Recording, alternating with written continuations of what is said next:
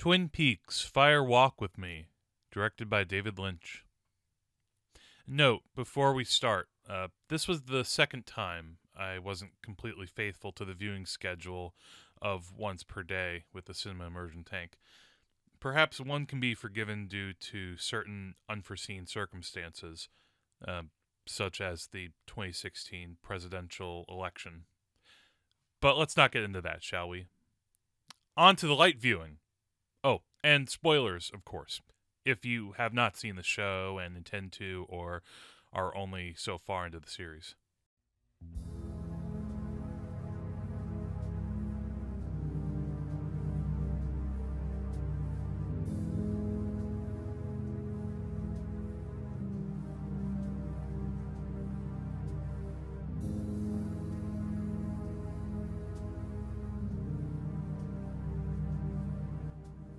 When this project got underway, I wasn't sure entirely how it would go.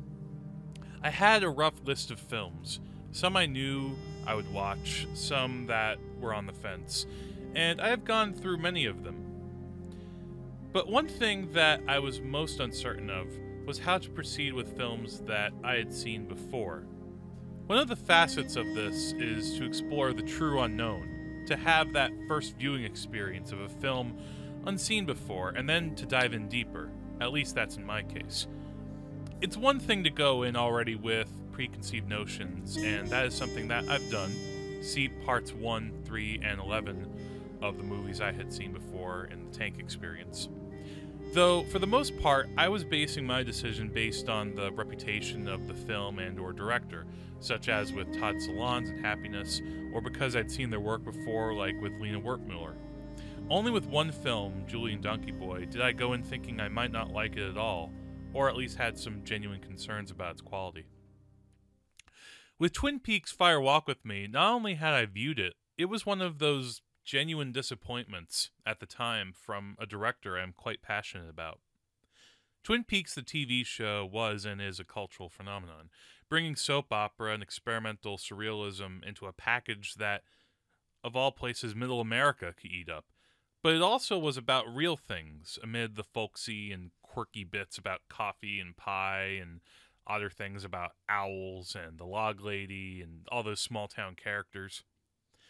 Alienation, abuse, intrigue, rage, sexism, and all those ugly things just underneath the belly of what can seem so charming and likable about people in the world.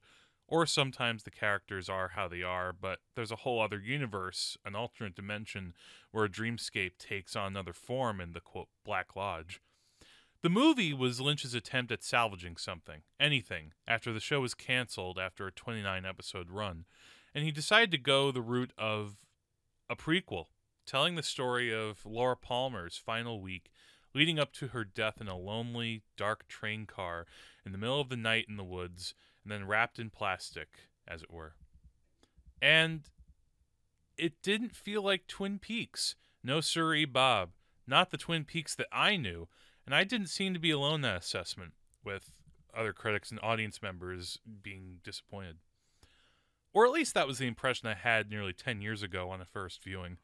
But I've come to realize in the decades since that times change, feelings change, about movies, and a deeper appreciation of the movies that are often called a director's worst end up having some genuinely subversive and creative qualities.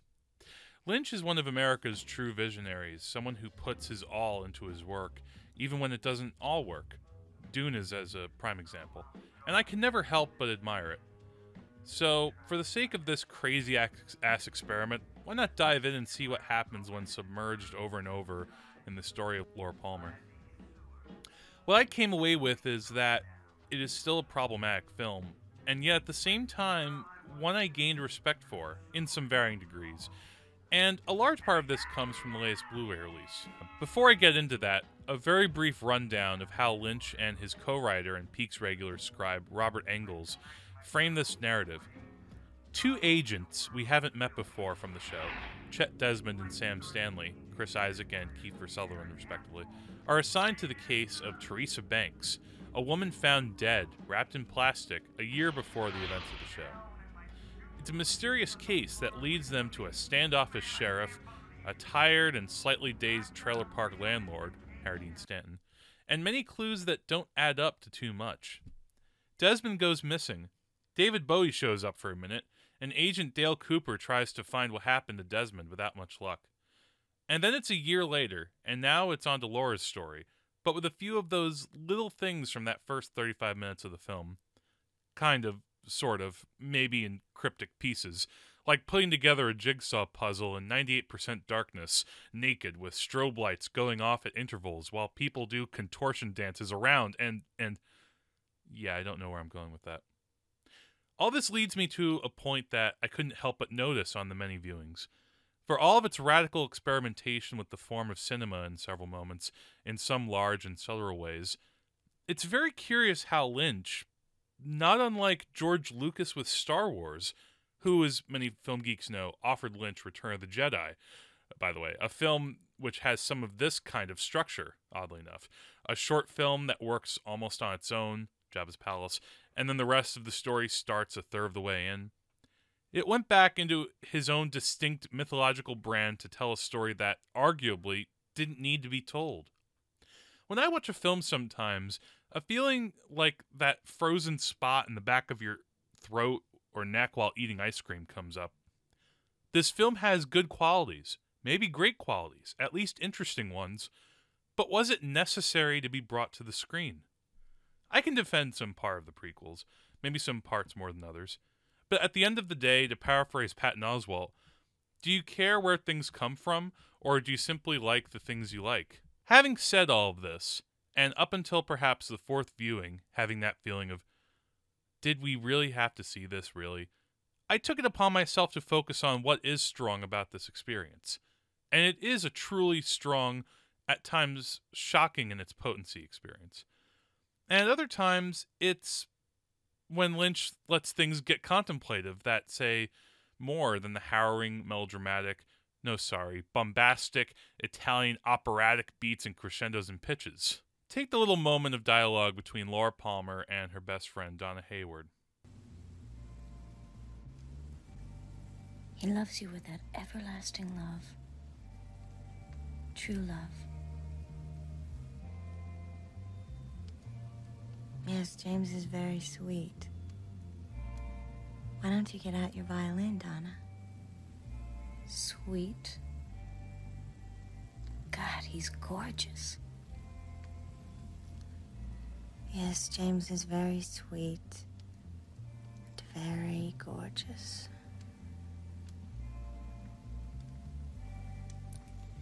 I wonder if Mike could ever write a poem.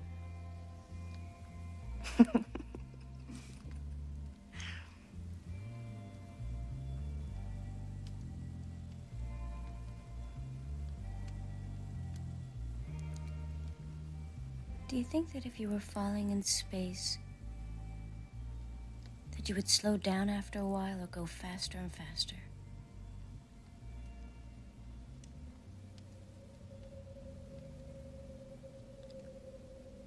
Faster and faster. And for a long time you wouldn't feel anything. And then you'd burst into fire. Forever.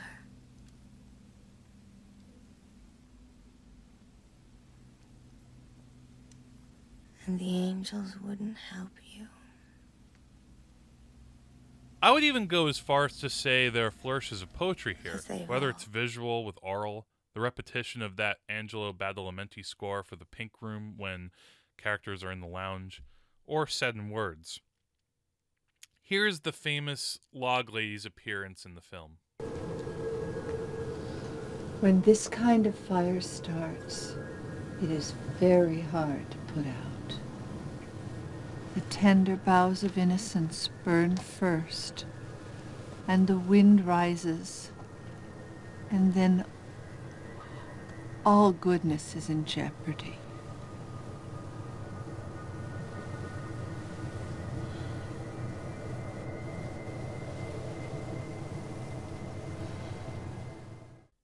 And if nothing else, the performances generally are, unlike in those pesky Star Wars prequels, explosive, full of passion and horror in good ways, which is important, but could easily fall into going so over the top that it's a level of camp.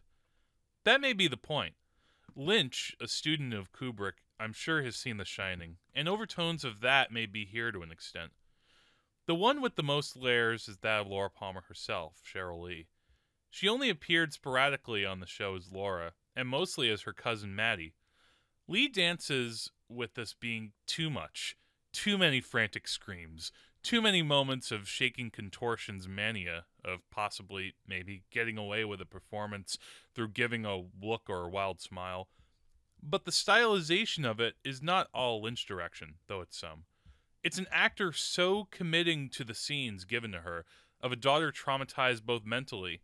See that dinner scene where he interrogates her, and then the next bedroom scene where he apologizes in a way that makes it feel worse, Laura more desperate.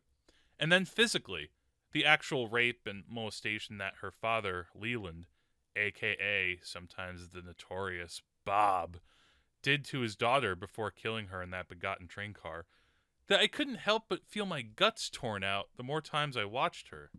My secret diary. There are pages missing. Would do that? Bob. But Bob is not real. There are pages torn out. That is real, Harold. Okay, okay, well, maybe. Maybe. Okay. Bob is real. He's been having me since I was twelve.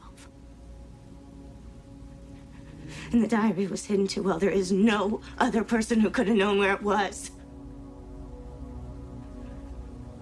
He comes in through my window at night. He's real. He's getting to know me now. He speaks to me. What does Bob say? He says he wants to be me or he'll kill me. No. No. Yes! Yes! What? What? Please, what? Fire. Walk. With. Me.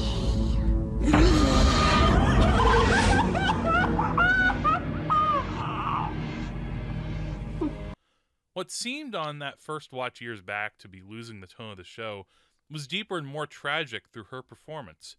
And Ray Wise's Leland is equally a presence to behold as he makes this an extreme human monster of fatherhood on screen, expanding from his role on the show.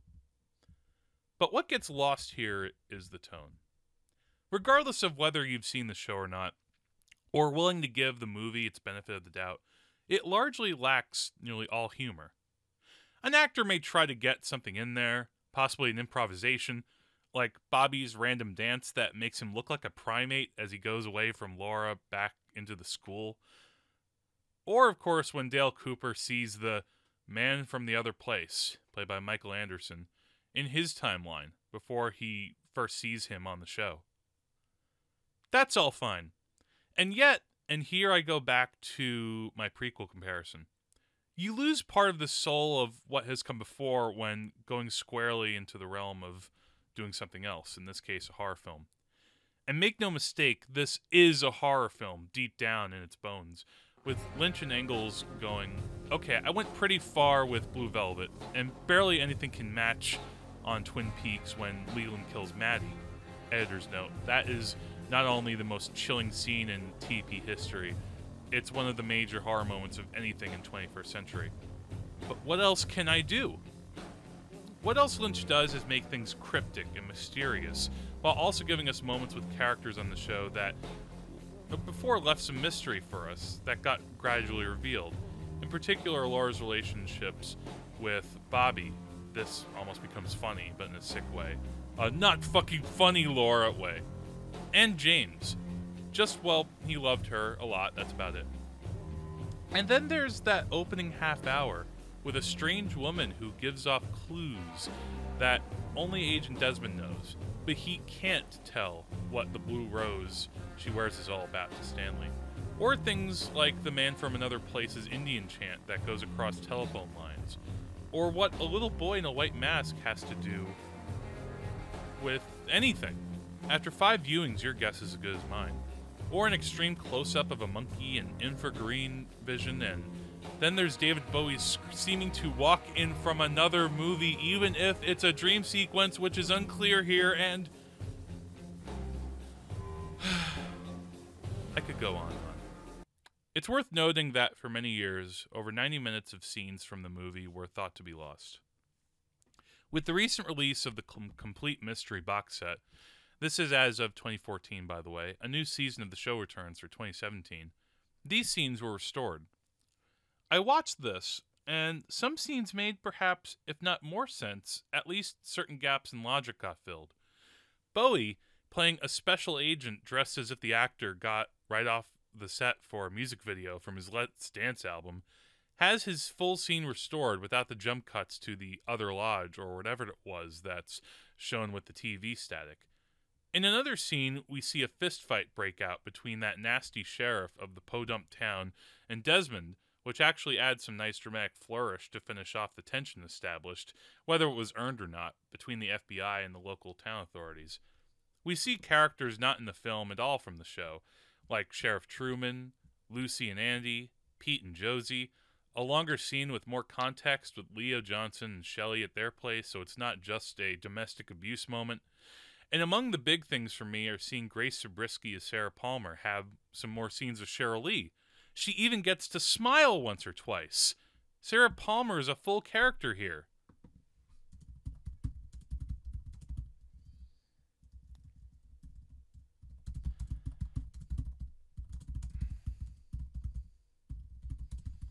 And a funny, yes, funny little scene with the three Palmers doing a bit around, you guessed it, the Norwegians.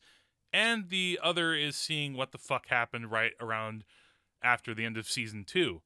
As it is in the film, Heather Graham, who played Annie on the show, appears in a moment in Laura's bed, giving an instruction that, even in Lynchian dream logic, makes zero sense, and it's electrifying to say the least. In other words, if one were to ever be ambitious enough and try to edit the two films together, Fire Walk With Me and The Missing Pieces, which could be difficult if not impossible, it would come out to a long but satisfying epic story at four hours. Seeing those ninety minutes dubbed The Missing Pieces is akin to seeing those missing scenes from Apocalypse Now, only here they feel like they're needed for the story, as pieces which, while not all perfect and occasionally with pacing issues, that they could have made Fire Walk With Me a more entertaining film, somewhat closer to the tone of the show, and allowing for more room than simply the absolute doom and gloom of what happens before us as is. Fire Walk With Me is a gloomy story, a painfully sad one, and yet there are times when Lynch lets himself fly head-on, with heedless abandon it might seem, into the despair and degradation that Laura Palmer gets herself into. In one long stretch, we get two such set pieces, when Laura, after suddenly running into the Log Lady, hears one of those saddest songs in the world, sung by Julie Cruz at the bar, picks up two guys, uh-oh, there's Donna too, and then they head off to this Pink Room lounge with this thudding jazz rock playing live and loud so that everyone talking has to speak in subtitles as Laura dances with a man she doesn't know, getting naked and downed with her bassist, drug-addled and horny instincts. It's a terribly wonderful scene to behold, maybe the highlight of the film.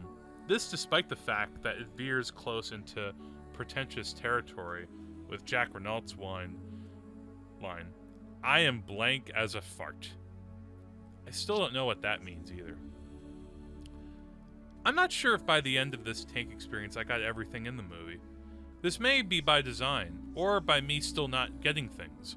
When you're dealing with the deepest and darkest experimental designs, it's bound to be full of colorful explosions of light and sound and symbols that are intentionally obtuse, pregnant with meaning that some of us mortals will need to ruminate on in dreams or meditation. Or it may mean something else to someone else, which is what art is all about. But at the end of the day, this is a Lynch film. And though it is flawed with its bouts of violence for shock factor, yes, this is a thing that happens here for me, with a particular murder that happens before the ending, and flourishes that feel like the result of cutting down so much to fit a one hundred thirty-four minute running time, as opposed to full creative decisions.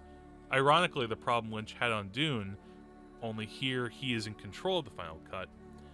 It carries the intensity of a story that he feels should be told, or at least if he's going to go back to Twin Peaks after being away, he better try something a little different and throw everyone off. Did it work? Though liking it more than before and seeing its merits as a standalone effort, I just don't know. Some odds and ends. Number one, there is a ring that is used as, I suspect, a sort of totem or talisman or something. I can't recall now if it was featured prominently on the show, and on its own terms has some symbolic weight, though I also can't shake off how the ring is what's used to tie together Teresa Banks and Laura Palmer, and why it matters so that whoever wears it becomes a target for Bob, or whoever comes from that other area full of that garmonbosia, or pain, pain and anguish. Maybe it just needed to be a, I guess, MacGuffin? Or maybe it's not that. Maybe it's more important than that. That's just a side note. Number two. I can't stress enough how worth it is to see The Missing Pieces, if only for Bowie's scenes. Seeing him in his full, whacked-out, southern-accented glory, and seeing what the hell he meant by we're not going to talk about Judy, we're not going to talk about her at all, made me miss Bowie all the more. R I P Number three. Despite some other tonal issues, somehow having Maura Kelly in the place of Laura Flynn Boyle isn't distracting. That is, after the first couple of viewings. A shame it couldn't have been used as some kind of artistic statement, but that's how the casting cookie crumbles sometimes. On that note, number four, Chris Isaak is unconvincing here, maybe the worst performance of the film. I wasn't sure at times if he was supposed to be this way, but he reminded me of someone doing an audition for Mister Blonde in Reservoir Dogs. Like, he could do the bark all day bit to the sheriff and it wouldn't make a difference. Also, a little moment where Desmond pulls a small practical joke on Stanley with a cup of coffee at Hap's Diner feels totally out of place, and not in a way that's amusing. Number five. Little callbacks to the show should be fun, but a couple stand out as being too on the nose, like Cooper discovering the "let's rock" words marked on Desmond's car. Number six. Harry Dean Stanton is in the movie, and as Ro- the Roger Ebert rule goes, any movie with him can't be all that bad, right? Turns out also the case here. And to close, number seven. One of the symbols Lynch uses here is an angel, in his way pretty much literally, as Laura looks to a small painting in her room where an angel helps two little children at a table. Later on, the angel appears again. I think the intention was to give Laura a speck of hope after all this hell. Each and every time, it left a slightly sour taste in my mouth and mind, like Lynch couldn't help but pour on the obvious imagery as something genuinely touching. It falls flat to me and lacks the subversive energy of so much else in the movie that he gets that are more successfully deranged, like the little boy in the mask, or the monkey, or the other dancing guy who... Well, anyway, see you in twenty-five years.